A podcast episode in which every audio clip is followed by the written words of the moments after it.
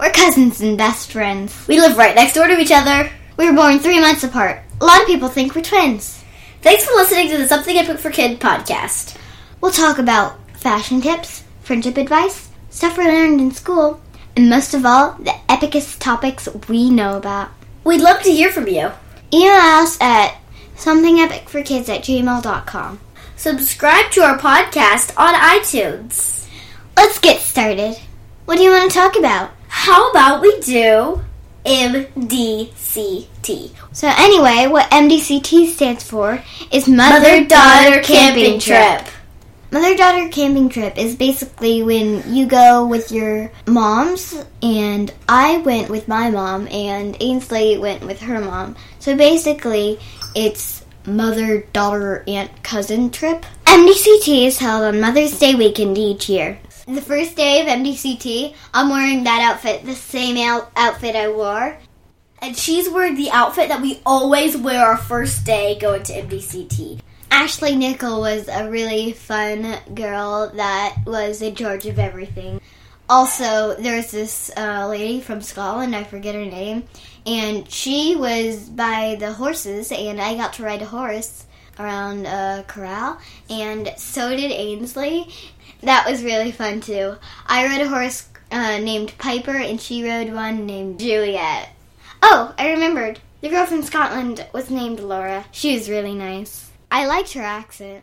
Here's some activities we did. We tie-dyed shirts the second for the second time, the third time for her. We did archery, which was so fun. I actually got one on the target. I got a red, which is right next to a yellow. The yellow is the bullseye, so I was so close to getting it. And don't tell anyone, but it was my only target shot. And I'm not going to tell you that I wasn't that good at archery. And I hit everything on the target white, black, blue, red, and except for yellow, which is the bullseye, as she said. The red was like in between the red and the yellow, almost touching the yellow, so close to touching the yellow, and I really wish it had touched. We actually lived in a yurt which was called Apollo. A yurt is sort of a cabin like thing, except it's only you. It's round shaped. It has five, six beds, and it has a pointy tip like a cone. But the only problem is the yurt didn't have a bathroom, so whenever we had to go to the bathroom, we had to go outside. It was technically like an outhouse, and then we had to go into the bathroom. and also, my mom and I went for a long hike, and it was so, so fun. We saw raccoon prints, a dead shrew. A dead what? Shrew. What's a shrew? Like, kind of like a mouse thing, kind of like a mole. Oh. Also, we saw three snails, which was really fun.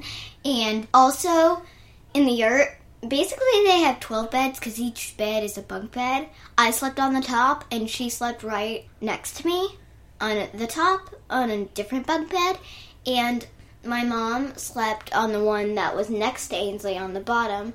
And the one next to my mom, Ainsley's mom, slept on the bottom. So basically, the moms on the bottom and the girls on top. High five.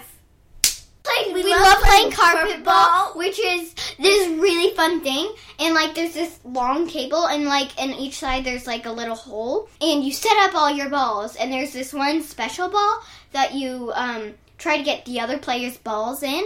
And once you get all their balls into the little hole, you win. But the other player gets another turn. So they could see if it's a tie, you each put up two balls, and if it's a tie for that one, you put up one ball. And then if it's a tie for that, then you just keep putting up one ball until it's not a tie. So it's really, really fun and hard sport, and I like challenging sports, so that's a good thing.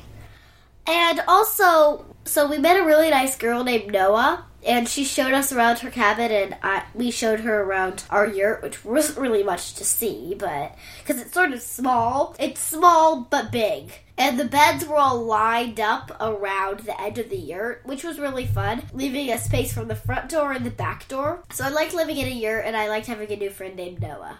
Yeah. Well, that's our MDCT. segment for this week. See you next segment. Bye.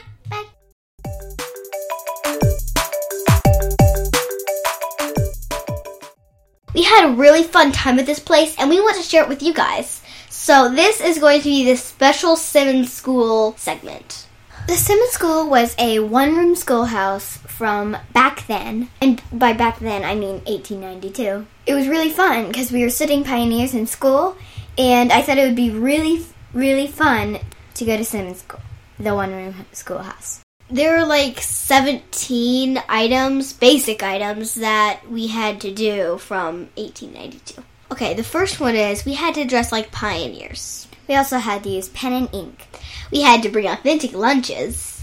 So we used something like apple, cheese, bread. I had a special treat. I had lemonade in a mason jar, and my mom actually um, made the lemonade homemade. We had to play pioneer games. Well, we didn't have to. It was fun. Like stilts, tin stilts, which you had to balance on the cans with a rope connecting them. A button game. It's a wooden spiral, and then when you hold it, it like spins around because the string around it has already raveled, and it makes a cool whirring sound. And there's a jump rope, etc. Oh, there's also a tug of war. That one's really fun. And it's like one room. that's literally has one room. It has just desks that you got to choose who you sat with. I sat with my friend. So it was really fun to do all the desks. And what I thought was interesting is that girls were on one side and boys were on the other instead of all scattered. Like in my real school, I sit next to a boy. We had to use slates, which are kind of these little chalkboards, but what you write on them is soapstone, not chalk. We had different lessons than usual. We had history, we had a spelling bee. We never usually have those subjects. We usually just have social studies, science, literature, language arts, math. We did have a bit of mathematics, but it was sort of easy. Like, not something we would work on with our, t- our math teacher. Here's a funny thing there is a dunce cap. We call it someone got dunced. Dunce means stupid, and it's like a cone shaped hat. If you have to get the dunce hat, that means you're stupid. You get it because you did something bad. The teacher put a mouse in her own desk, well, to play, and she freaked out. She had to try to find the little face that meant that they did it. My friend had to sit in the dunce cap because she had this nervous look on her face. Even though she didn't do it, she just thought it would be funny to sit in the dunce cap. Another thing I would like to add is our friend who got dunced actually she agreed to it and she was asked to do it. The reason I know that is because our teacher told the teacher that taught us at Simmons School that I would be a good choice, so I was asked. But I said I didn't really want to do it. But now I regret that because I want to I want to do it right now. I want to explain about how it happened to me. it would be a great thing for the podcast. Everyone has two people desks. They're all wooden and they're facing the teacher instead of being lined out in a circle around the classroom like it has in our real school. There was lye soap, which is an old time kind of soap, and we had to pour a little water into where the soap was. We had to rub it on our hands. Well, there was a water pump, and we pumped the water like if you did the lye soap, and then when it was your turn, someone pumped water for you. Then you pumped water for the next person in line. And then you, then you held the towel for the person who just who who um, just washed their hands. So it was just a fun thing to do. We had lunch outside, which was really fun. And right when we were done with lunch, we could just get up and do recess. So we had to make our own butter by putting the cream into a jar and shaking it up until it got hard enough to be butter. And then we put it on crackers, and it was a butter cracker snack for all of us. We had to call elders ma'am or sir because, well, you know, they did that back then. And it was fun calling our teacher ma'am, like yes ma'am and no ma'am, and I don't know ma'am. It was really fun saying that. What I liked is we had to call attendance like roll call. And every time she did the roll call, she would make up something. And apparently, my mother was making recipes for the Open Box Festival, which was coming up soon. And I was gathering recipes, and the teacher asked if my mother was going to make the famous sugar cookies that she makes every time at the open box festival? And I said, Yes, ma'am. the teacher asked me to tell my mom thank you for helping for the open box festival. So I did, even though my mom had nothing to do about it. She had no idea. We had to play along with any spring planting or open box festival stuff. And we had to have fun. So we had a lot of fun at the Simmons School. Bye. See you next segment.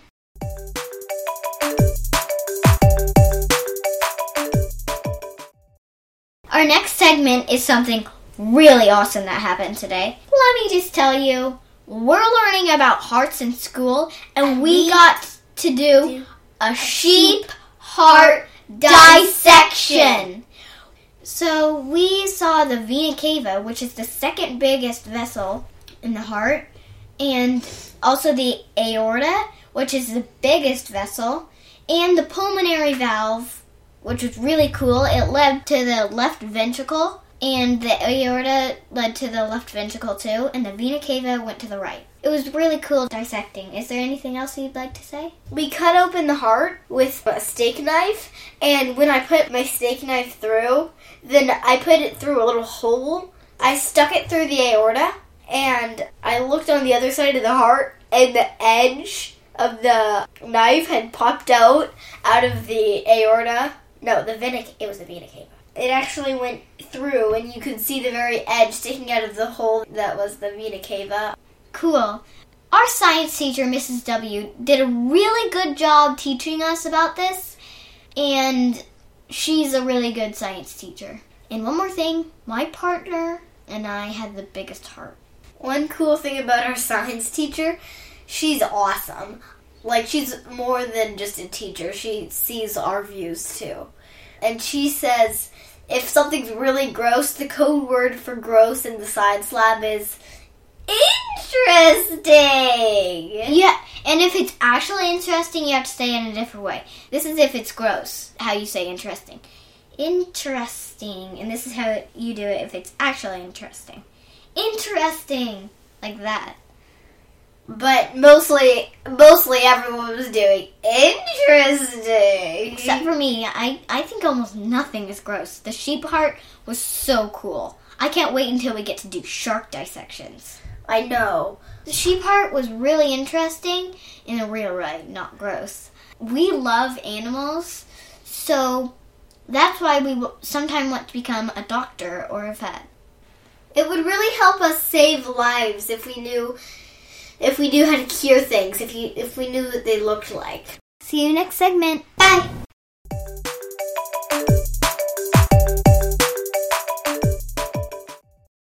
What is your name and job? My name is Shelly Bergman, and I am a digital writer for Indy's Child Parenting Magazine.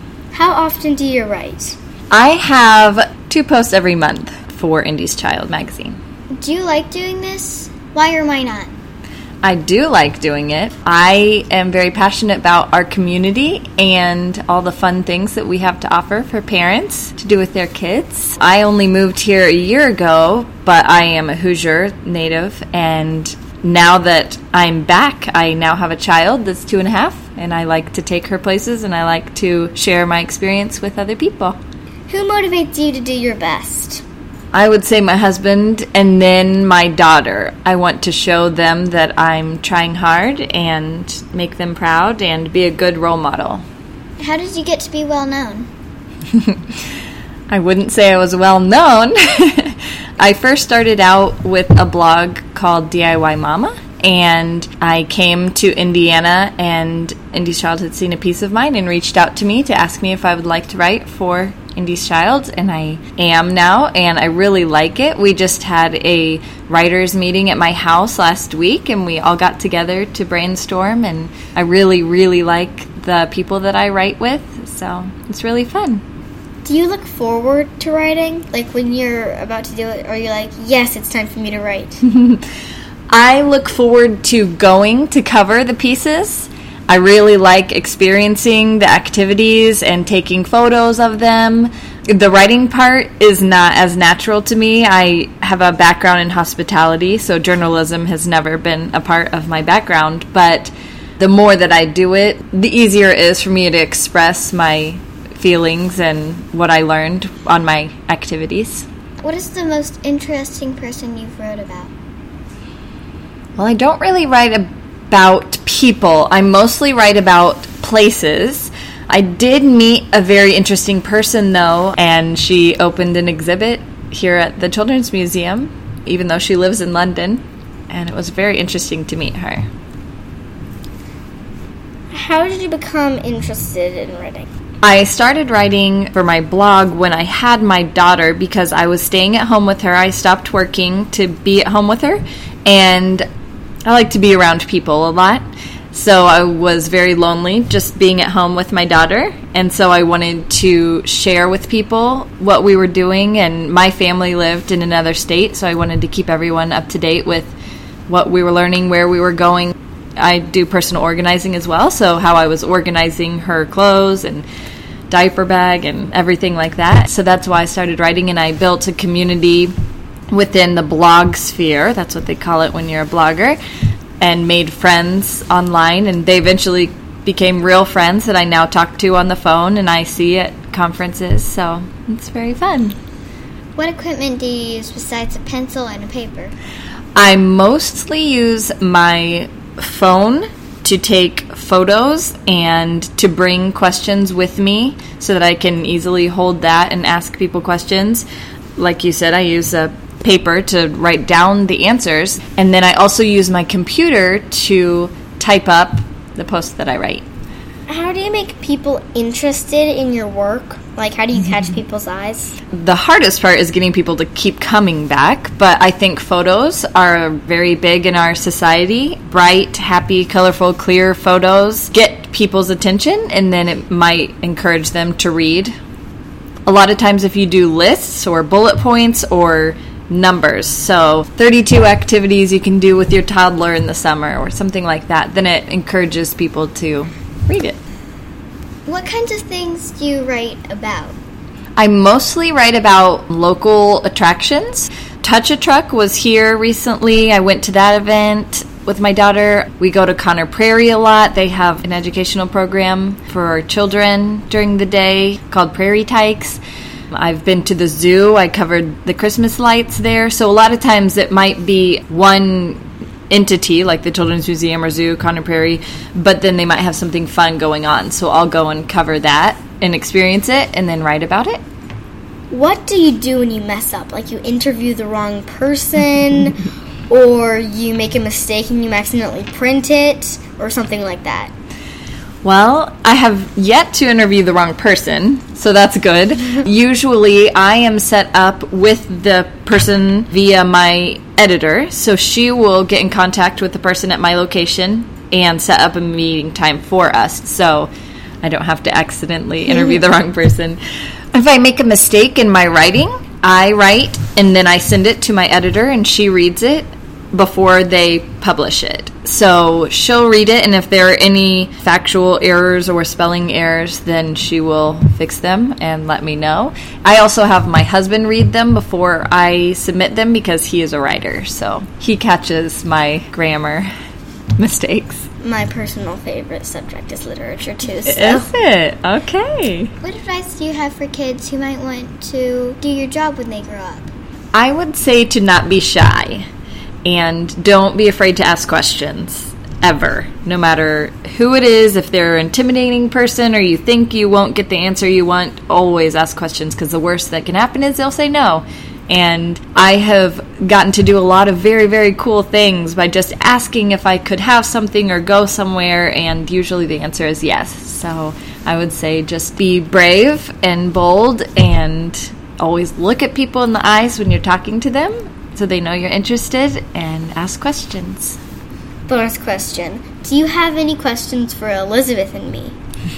well, I did just conduct an interview for Indy's Child, which you can link to or tell people about once But it's about, out. But like about this interview? This interview, I could ask you have you interviewed any people besides me yet? Yes. Okay, who's who have you interviewed? We used to have a segment. Well, we still do have a segment. Why do adults do this? Uh. And so we've interviewed both of the moms, and we've also interviewed my dad once. I So like that too. segment idea. I think that sounds really interesting. Mm-hmm. Also, when we interviewed Ainsley's dad, we asked him all kinds of stuff like what's your favorite color, what's your favorite animal. what's your Was that fun? Did he like it? yeah. Well, I appreciate you interviewing me today. I really liked your questions and I really love your podcast. I think a lot of people will like to listen to it. I'm glad we could make it. Thank you. Thank you. Thank you.